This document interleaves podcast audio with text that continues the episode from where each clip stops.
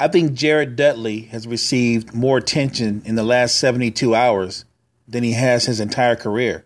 If I'm keeping it 100, before this series, I didn't even know he was still in the league. It's Decipher.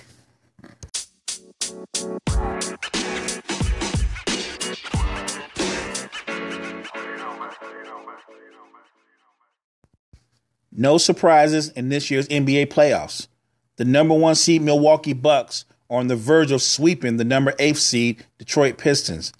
Detroit this just doesn't have the talent to make this a series, and they're shorthanded when their best player is injury prone and has missed the first couple of games of the series with a bad knee. He did play in game three. He played pretty well, but it wasn't enough.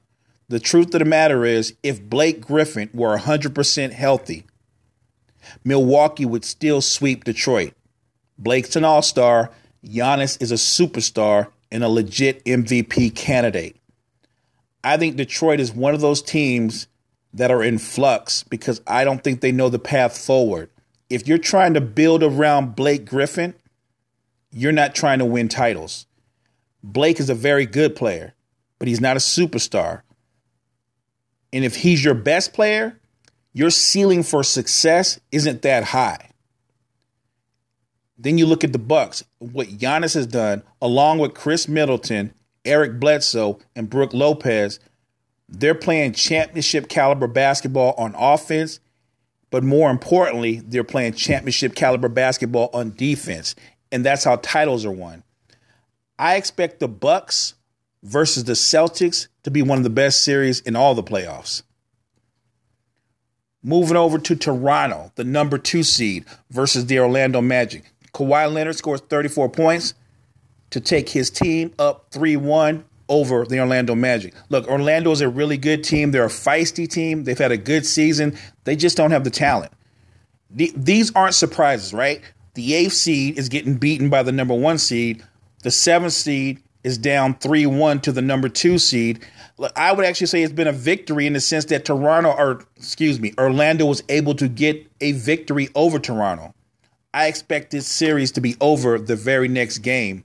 When you look at Kawhi Leonard and Pascal Siakam, you've got two legitimate elite defensive players. And then on offense, Siakam has taken his game to another level. He's averaging over 20 points a game for this series. And if you continue to watch him, he is a young player who's developing into a legitimate all star caliber player. So now Kawhi has a sidekick to go with what he does offensively and defensively. Both are versatile, both can guard multiple positions. Siakam's got a post game. He's lethal in the open floor, and he's de- developing a nice floater when he goes to the basket. Of course, Kawhi's got a strong mid range. He can shoot the three, mean post up game. Then you factor in what you get from Marc Gasol, Mr. Solid Kyle Lowry, VanVleet, and of course, Danny Green, three point specialist and a great defensive player. I just think Toronto is built for the playoffs. The next series, Toronto versus the Celtics, like I said, that's going to be fun to watch. The Sixers over the Nets. The Sixers beat the Nets to take a 3 1 lead. Joel Embiid, the beast himself, leads the way 31 points, 16 rebounds, 7 assists, 6 blocks, two steals. That's a stat line. That's a superstar stat line. This series is real simple. The Nets perimeter players, D'Angelo Russell, Spencer Dinwiddie, and Caris LeVert, they've actually played Tobias Harris, Ben Simmons, and Jimmy Butler even. The difference in this series is Joel Embiid. There is no matchup for him. For the series, he's averaging 25 points, 13 rebounds, 4 assists, and almost four blocks, shooting 51% from the floor. And look, if he didn't take those threes, my guess he'd be, he'd be shooting about 65% from the floor. When you look at the Sixers, if you have any questions about them being a legit title contender, and I do have some, but the main one is, is a real simple one. It's the most obvious question you would have, and that's the health of Joel Embiid. Can he maintain and keep and keep healthy? That that's the key. Now, as far as him and Ben Simmons and their maturity and things like that, sure, that's something that they have to work on. But I'm just talking about Joel Embiid on the floor. On the floor, if he's healthy, Joel Embiid can take the Sixers to the conference finals. But something tells me this is going to be touch and go throughout these playoffs in terms of which games he's able to play. And that might ultimately cost the Sixers a chance to get to the conference finals. The 4 5 matchup versus the Celtics and the Pacers, it's not shocking that the Celtics are up. I think it's shocking that they actually ended up sweeping the Pacers. I thought the Pacers, even without Victor Oladipo, were competitive enough, solid enough that they would get at least one game, maybe even two. But to Boston's credit, they knocked them out clean. And I thought this is the series where it looks like Boston kind of find their identity, where guys are actually playing their roles. In this series, the Celtics had five guys averaging over double, averaging double digits, and leading the way was Kyrie with 25 points, eight assists per game. Jayson Tatum, 19 points a game. Then you had Jaylen Brown, Marcus Morris, and Al Horford all averaging in double digits. I like the balance that I saw from the Celtics in this series, but more importantly, I like the way they were sharing the ball and the way they were locking down on defense. If Boston can take this kind of cohesion, um, this kind of ball movement, and the way they were switching off and on on defense into the next series versus the Raptors, that's going to be a great series. That's going to be a six or seven game series. That's going to be much must, must watch TV. Trust me on that. Over in the Western Conference, remember last week? What was the narrative? Kevin Durant being locked down by Patrick Beverley. Patrick Beverley is in Kevin Durant's head. Golden State's in trouble. And I was being sarcastic. I actually asked the question it was the title of the last episode was KD overrated? Just to see the responses I would get, and we'll get into that later in the week. But what did KD do? In game three, he goes off for 38 points. He comes back in game four with 33 points, seven rebounds, six assists. Klay Thompson wakes up. Remember, Klay was only averaging 14 points a game for the series, and Klay wakes up and goes for 32 points. Look, the Clippers are a game team and they've probably got the best bench by far in basketball when you look at what Lou Williams can do and Montrezl Harrell can do productive wise. They're they're talented. The truth of the matter is they're fighting each other for six men of the year. But when Golden State locks down, when they move the ball around, but more importantly, when they make Durant a focal point and he's aggressive, it's a wrap. Period. Now that doesn't change how I feel about the overall picture how this season is going to play out. But I respect greatness, and Kevin Durant is a great player. I think the Clippers' season ends on Wednesday, but they've had a great season, and they've put themselves in a position to go out and get two max contracts this offseason. They've made themselves a desired place for free agents to want to be. So it's a win for the Clippers to be in the playoffs. I think it's going to be a win for them one way or other once the offseason starts. The Houston Rockets go up 3 0 on the Utah Jazz. You know what? On second thought, there has been a surprise in the postseason. It's this series. It's not that Houston's winning the series, because I picked them to win the series. It's how they're winning the series. They're up 3 0 on the verge of sweeping the Utah Jazz. And I know coming into the series, Utah struggles to score the basketball. They just don't have a lot of firepower, which is why I picked the Rockets to beat them. But I did think because of their defense, because of their size, that they would make this a series, that this would be a six game series. So, yes, this has been the surprise of the playoffs for me.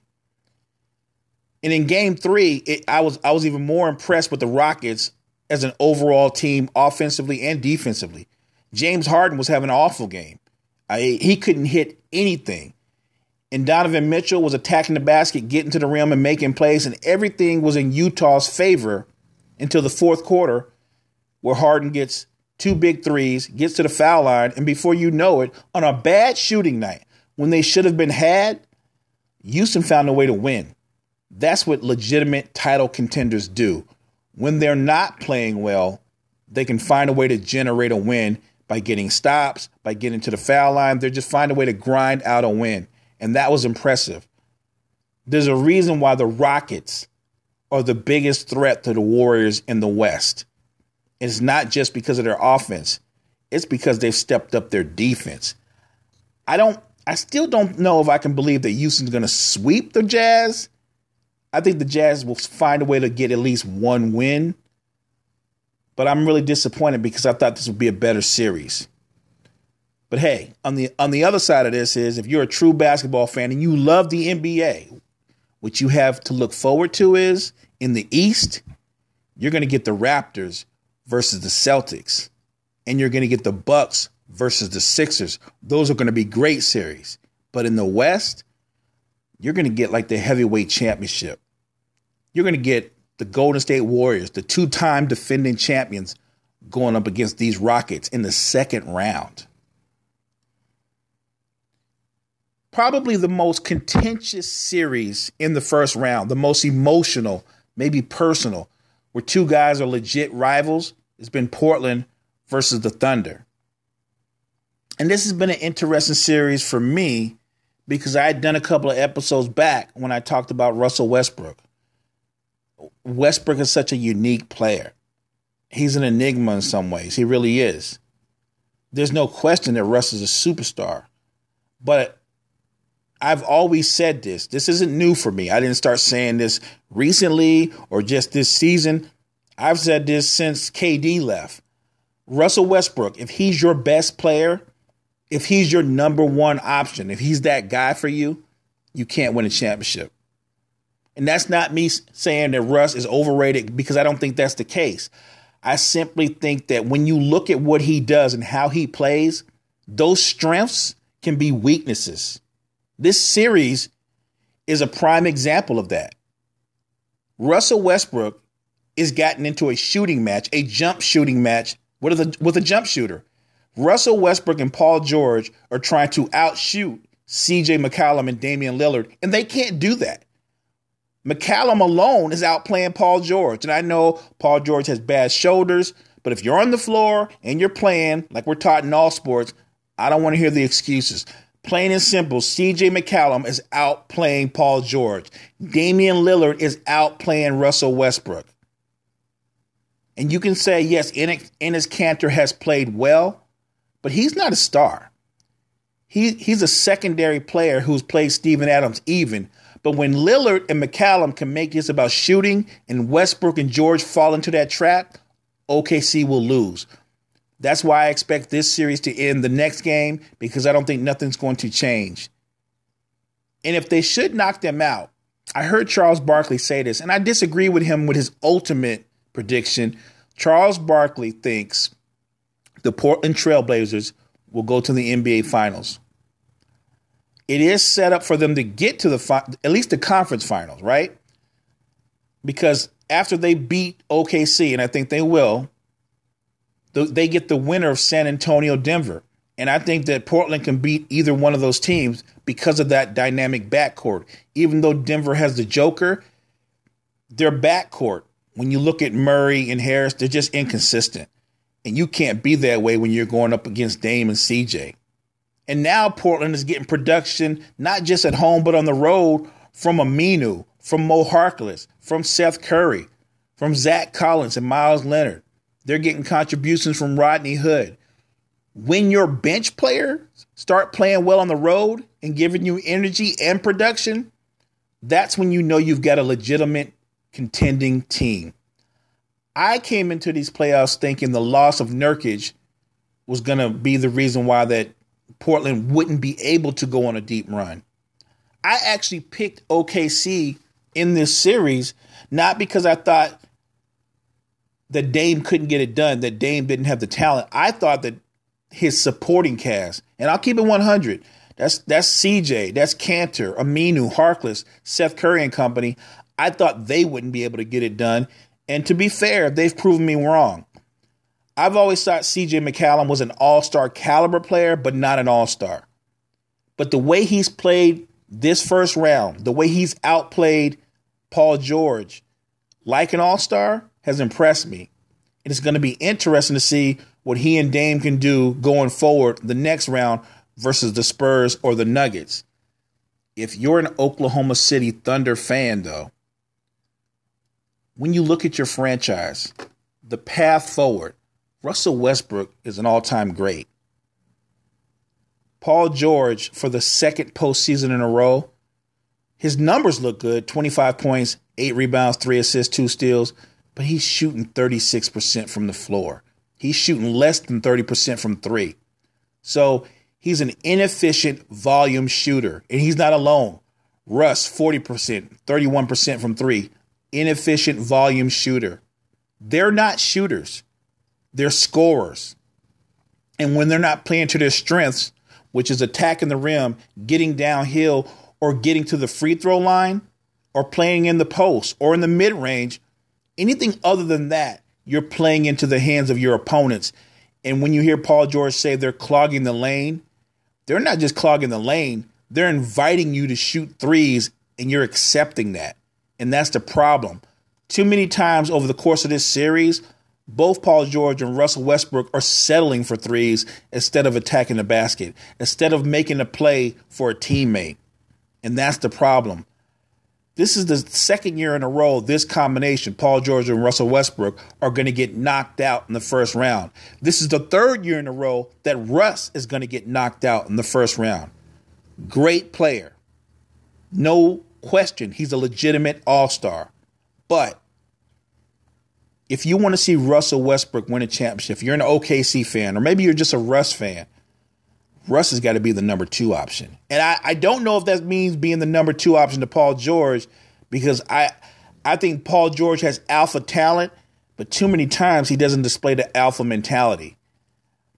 I don't know the path forward for this Oklahoma City franchise.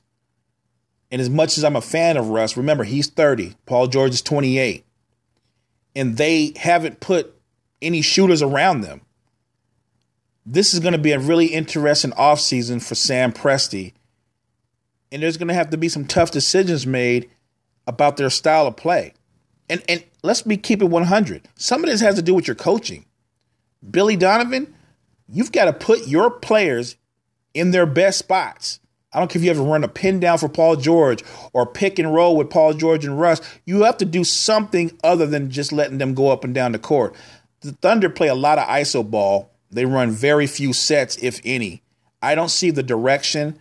I, I really don't see what they're doing on offense at times. Going forward, maybe there is a coaching change in OKC as well. Before I get to the 2 7 matchup, the Nuggets versus the Spurs, I was thinking about the impact that former Thunder players are having on these playoffs. Serge Ibaka is a six man, and he gives the Raptors a pick and pop big on offense, as well as a great weak side defender on defense. Russell Westbrook just completed his third year averaging a triple double. Russ also won an MVP. James Harden was last year's MVP, a front runner to win this year's MVP. His Rockets took Golden State to seven games last year, and his Rockets, I believe, are the only threat to Golden State in the Western Conference this year. And KD, a member of that same Warrior squad, is now a two time finals MVP.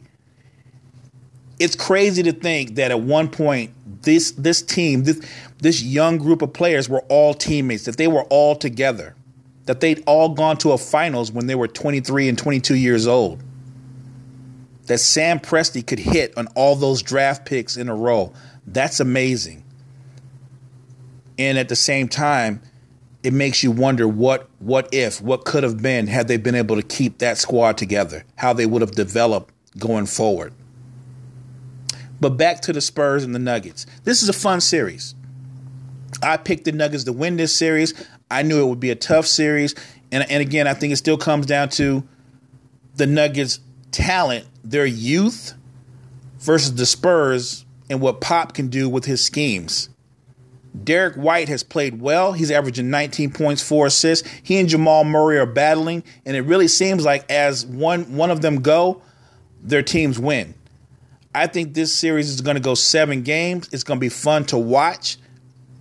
I'm hoping I'm right. I'm hoping the Nuggets pull it out. But if they don't, it wouldn't surprise me.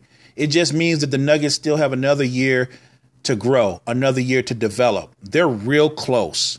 They're right on the verge. But if they can break through and get into a second round this year, that would be big. Is a quick question for the fam. If you could do your NBA top 10 players in the league right now, would your top 10 change after what you've seen over the course of this season as well as the first round of these playoffs? Hit me back on the voice message and let me know what your top 10 would be. I'm going to use that on next shows. I'm going to use your answers for the next shows and we'll get into that for the Facebook fam, the Spreaker fam, everybody out there on YouTube. It's Decipher. I appreciate you. Trust me on that. Next time.